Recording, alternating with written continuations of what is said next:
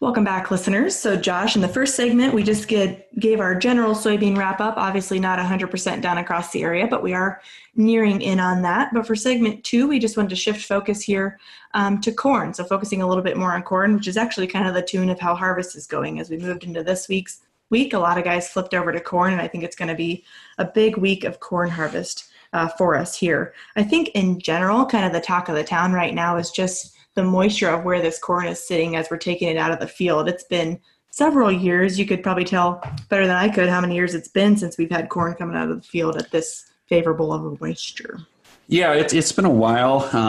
If I think back, I think it was 2016 was a pretty nice fall, but I think we always remember last year the most, and I think the general consensus is it's like, wow, my starting moisture this year is drier than I finished last year. And that's quite a statement. So anyway, when finished last year, it felt like it was in the winter, is what it felt like. And we were still dealing with really wet corn. So, and that's a great thing for our growers. It's just, it's a great thing in general that we can get going this early. And really, Allie, the way I see it right now, as the guys wrap up with beans and are switching to corn, the moisture is going to be extremely manageable. That should allow this corn crop to come out at a pretty rapid pace.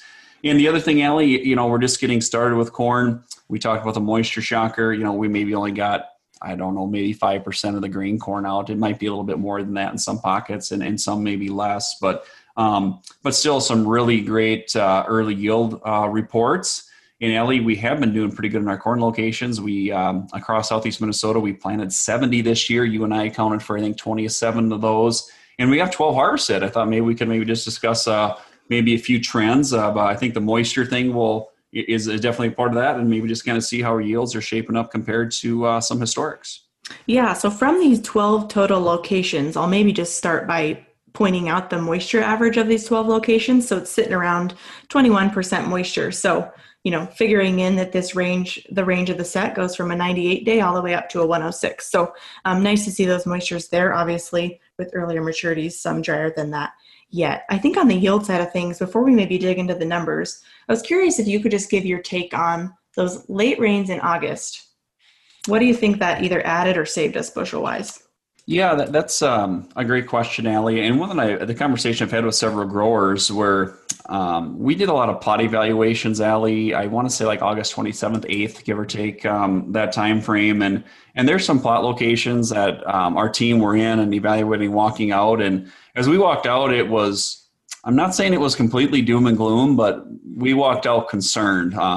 Big cracks in the ground. The crop was really starting to show the stress. The firing was there. And really, we're looking at the stage of this crop and not a lot of growing season left.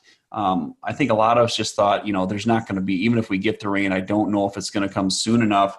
And the part that has really shocked me, in my career, I don't know if I've really seen a crop, catch a rain in September and change that much for the better, in say 20, 25 days. But I would say from that time, I think that rain that we had, especially in like Fillmore County, Mower, Winona, Houston, I think those rains are probably where 20, 25 bushel put on the crop. And I don't know if I've ever seen a corn crop change that much that late. And it's just been a pleasant surprise. And we're seeing some good yield results as a result of catching that late rain. Yeah, no, like I said, I just wanted to get your take on that. I kind of like just you walking through that. I think it makes a lot of sense. So then as we come back to these 12 plot locations that we do have harvested, average wise, we're sitting around that 240 bushel range. I don't think it's going to be out of the realm, even knowing in some of these drier pockets that we were lacking on moisture. I think you still could be looking at some record. It's not out of the realm to still be looking at some record corn yield averages. Yeah, and if we look at that replicated set that we've been doing since 2014, 2017 was our high at 237.1. You mentioned we're just over 240 right now, a long ways to go. We still got, 58-ish locations to get in there, but a great trend. And the other thing on the moisture, you talked about the summary, not a huge spread from 98 to 106. I think it's only a 4-point spread, a low of 19.6, a high of 23.5. So not a big spread, which is pretty awesome. And in most cases, we're not going to have to wait for that full season to dry down either.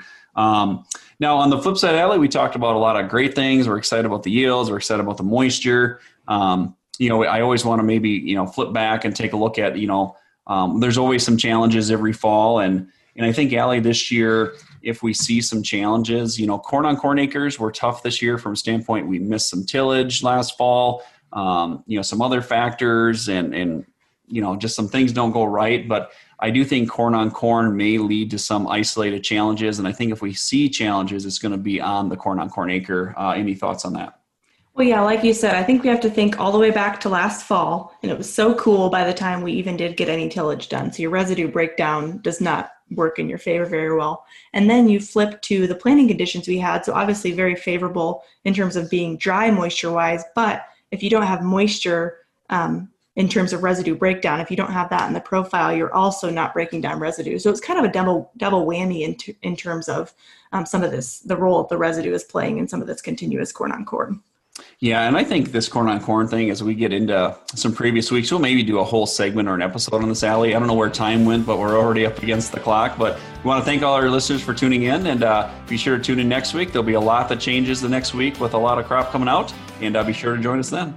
You've been listening to Today in Agronomy on KFIL AM 1060. If you've missed part of the show or want to hear more, check out the show page at kfilradio.com or with the 103.1 KFIL app. Stay connected with Allie and Josh on Twitter. It's at Allie G-Wise, W-I-S-E, and at Josh Schaffner to submit your questions for the show. Tune in next Wednesday for the next Today in Agronomy on KFIL AM 1060.